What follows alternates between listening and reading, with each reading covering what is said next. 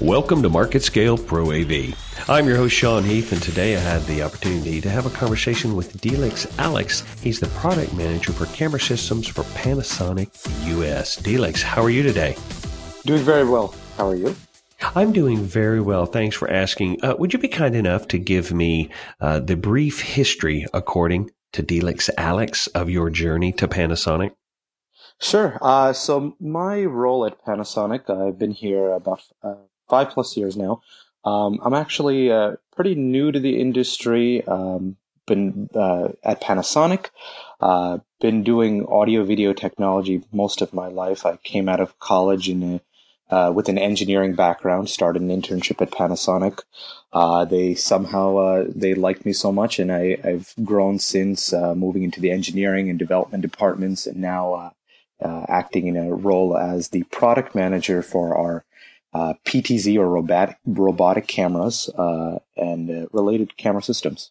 So let's go back a, a, little more into your history. I know that you worked um, in staging, production. Uh, you, you, had quite a bit of experience from uh, behind the camera. Sure. How much would you have loved to have a robotic camera back when you were working in high school and college?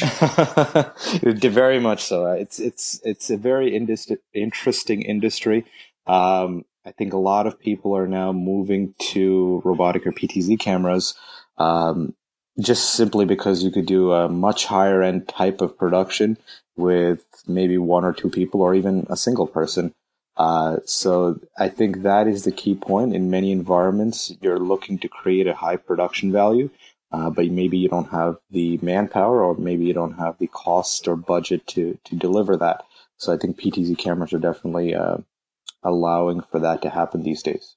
You know, as we start to talk about that, the growth of the network based video production standard, that really is going to change, I think, just the entire approach to how we think about video, both from the creation standpoint all the way to the delivery and the production and everything in between, all in one production is really becoming sort of the go-to method in-house and webcast. Yes, yes. Tell me a little bit about that. How, how, just tell me about the nuts and bolts a little bit about that evolution in the industry.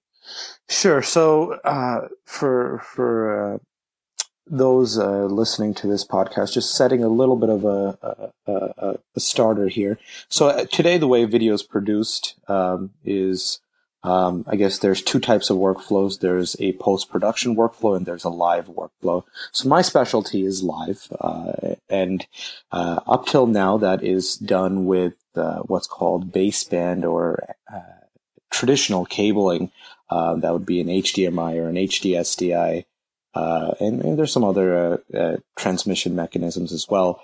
but now the push is towards network or IP-based technology um, simply because it just it makes a lot of sense. Because today the way we receive and and and uh, and uh, uh get content is often through uh, a network connected device, whether it's a smartphone, whether it's a tablet, whether it's a PC computer.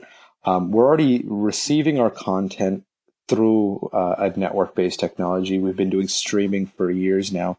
So why not deliver uh, and produce your content from start to finish over the network. So the streaming and delivery side has been there up till now, but now why not replace also the technology that's used for from the camera maybe to your production switcher uh, to a network based technology. Uh, so that's really the trend these days. Uh, one particular standard that Panasonic has just uh, more so joined uh, is a company uh, is a technology called uh, NDI Network Device Interface, uh, which is pioneered by a company called NewTek Inc. out of San Antonio, Texas. Um, they started the standard about three years ago. Um, since then, they've have thousands of devices and hundreds of partners all over the world who've put this technology into their devices. Um, and more recently, it's exciting for Panasonic to have put this technology into a, a camera device, which is uh, pretty revolutionary because till now it's been software based products and seeing it in hardware products is, is great. So uh, the NDI technology is something we're very excited about. Uh, the key benefits of it, just simply speaking, is the ease, uh, auto discovery. You don't have to be a, a, a, network engineer to, to make it work. You just need basic knowledge of, of the computing and, and networking world, and you can get your production ready. Um, you can move to much less cabling, easier setup. Um, with our PTZ cameras now with NDI, you can get audio, video, power, control, and even tally signals. What would have taken four or five cables or multiple PATs and configuration menus uh, with a single click. So that's really the, the advantage here now. This seems like such a natural and an intelligent approach. And as you mentioned, you know, we've had networks for quite a while. Yes. What, what was the disconnect? Why, why now? Why not five years ago? Sure. So I think up till, I think it's more recently like the, the network technology has become mature enough for video um, I think on the audio side, for example, with uh, technologies like Dante, uh, the the tech uh, the audio over IP came much sooner. Um, but in the case of video, uh, video is a lot a lot less. Um, uh, uh, it's much more susceptible to quality issues over the network. if a packet drops, for example, on a network, you will see that in your video um, because you're running at much higher bandwidths and bit rates. Um, where with other technologies, for example, you're accessing a website over the network. Um, if a packet drops, you simply the, the time to access that site just increases. It's it's uh, it yeah, it adds time to the workflow, but video is much more mission critical. Uh, so what we're what we saw in the in the past, and we uh, frankly uh, most vendors have tried to put uh, video over the network, but it, w- it, was easier said than done. Um, more recently, uh, technologies both in the IT and video industry, in terms of compression technology, for example, H.264, H.265 going forward, uh, and even packet loss corrective methods like forward error correction uh, and such, has allowed for the network to now be much more uh, suitable and uh, and tolerable for for video. Uh, and NDI is one of those technologies that really takes advantage of these available mechanisms, both in the IT industry and the video industry, uh, combines them all together and, and creates that secret sauce to make video uh, practical on an existing gigabit Ethernet network. As we're able to sort of solidify the performance of IP based video transmission, that also allows us to bring in IP based video production workflow. Yes. Tell me a little bit about that. How excited are you about that? Very much so. Um, and partially, uh, and you can tell how excited we are because we just launched a, a new product. Um, it's uh, it's what we call the Live Production Center. The model number is AV-HLC100. Um, basically, a, a, tool that combines all the essentials of production. So, uh, obviously, video switching, um, remote camera control of our PTZ robotic cameras. Uh, in terms of uh, your production quality, uh, keyers and titlers and all the things that make a a live stream or a broadcast look professional. Uh, plus uh, uh, audio mixing, uh, recording, and in inbuilt streaming capability. Uh, but I think this is all possible to build such a product like this because of IP network based video workflows. in the past, with a baseband type system, building such a sys, a device or or production suite uh, would almost be impossible uh, at a certain price point, at a in a in a certain size and package. So we're we're very excited about it. This product has just started shipping, um, and basically allows a single person, uh, as I mentioned uh, earlier, uh, the trend in the industry is to have a much more of a demand for higher production quality and less of a budget or less of a production crew. So this device now allows a single person to operate multiple cameras, operate multiple feeds and different sources coming in, uh, give that production value, and uh, and and do it uh, with just a single compact package. Now you've mentioned the professional quality. So the transmission protocols are becoming more stable, which leads to better uh, workflow and better overall presentation. But another huge component in professional quality video is the actual resolution of the video. Talk to me about some of the work you're doing with 4K and HDR. Sure. So, and so our current product line uh, from the product line I own in terms of the PTZ cameras, uh, we have PTZ cameras now capable of of UHD or 4K capability. Um, across the rest of our professional video lineup, we have now new studio cameras uh, that are 4K capable, high speed capable, HDR capable.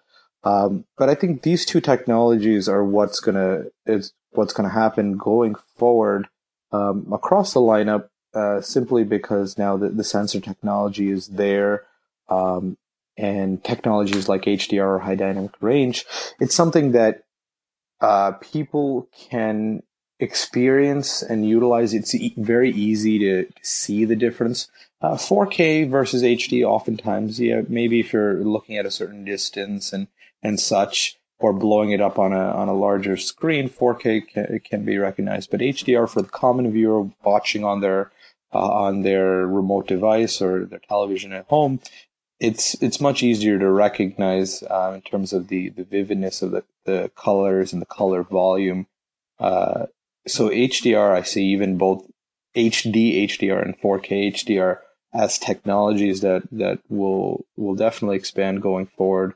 Um, we're seeing it in our higher end parts of our lineup in terms of our studio cameras and our cinema cameras. I think it'll cascade down to our our uh, PTZ cameras and uh, uh, prosumer uh, devices as well. Now, as someone who's worked in video for more than a few minutes, I want to ask you: At some point, are we even going to be able to tell the difference? the human eye can only differentiate so much, right? Yeah, yeah, very much so. Uh, that that is a key point. I think that really is a, is a good point. I think 4K, especially at that point, yeah. Uh, beyond that, I'm not sure uh, how much of a difference uh, a a uh, human eye can recognize. But I think what we're seeing is the use of resolu- resolution for or more innovative uh, mechanisms, not just delivering 4K or 8K, but using, for example, a 4K or 8K picture to take an HD crop, for example. Um, at NAB this year, uh, just uh, the past month, um, Panasonic showed a prototype system in our uh, booth, uh, what we called 8K region of interest. So we had three 8K capable cameras uh, scattered through our booth and it allowed us to have three cameras but capture uh, two or three angles from each camera because of the available resolution. So now you're looking at a system that's three cameras, but you're getting three times three, maybe nine angles for your production, uh, and that's that's quite powerful. Uh, especially again, speaking to PTZ camera, speaking to the need to to minimize your production crew, but get more angles, more more content available.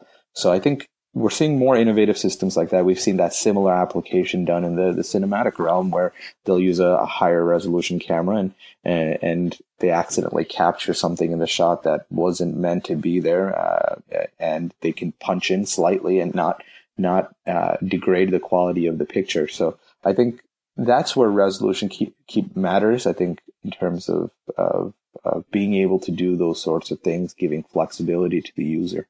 As we move forward, do you feel that the screens on which we are looking at our content will affect the way that we look at content from a creation standpoint as we look more at smartphones and tablets and, and computers and screens and maybe not so much televisions anymore. Do you think that's a seismic shift?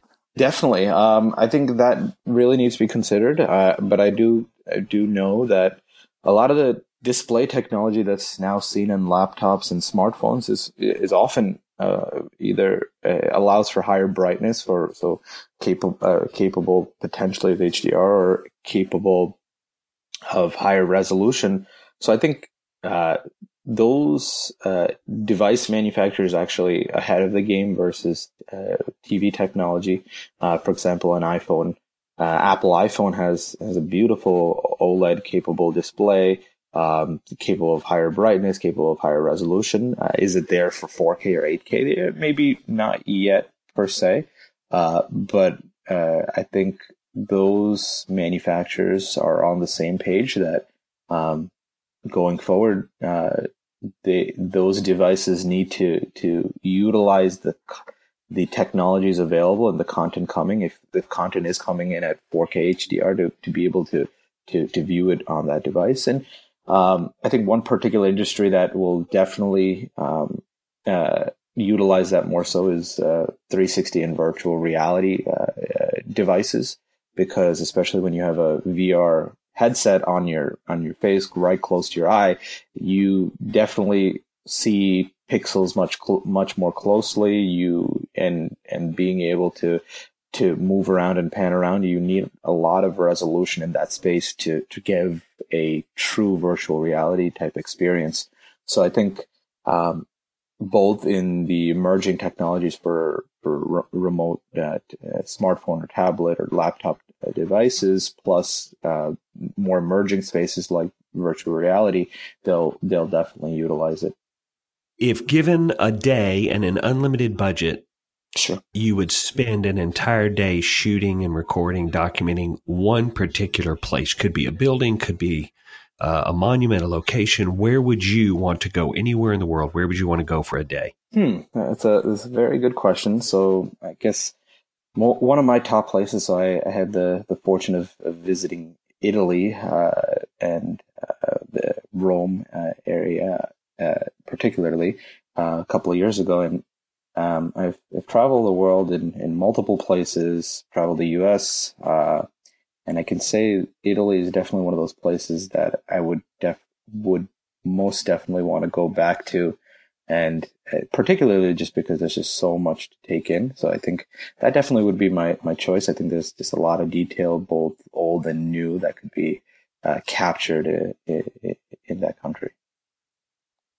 Well, I just want to go ahead and volunteer my services because I'm sure that with all of the gear you'll be carrying, you'll need a, a grip. I know how to use gaffing tape. I may take you up on that. I appreciate that. Today, I've had the pleasure of talking to Delix Alex, the product manager for camera systems for Panasonic US. Thank you so much, Delix. I really have enjoyed this. Thank you. Thank you for listening to this episode of our podcast. If you'd like to find out more or listen to previous episodes, go to marketscale.com slash industries. And if you have a chance, subscribe to the MarketScale publications for the latest articles, videos, and podcasts from your favorite industries.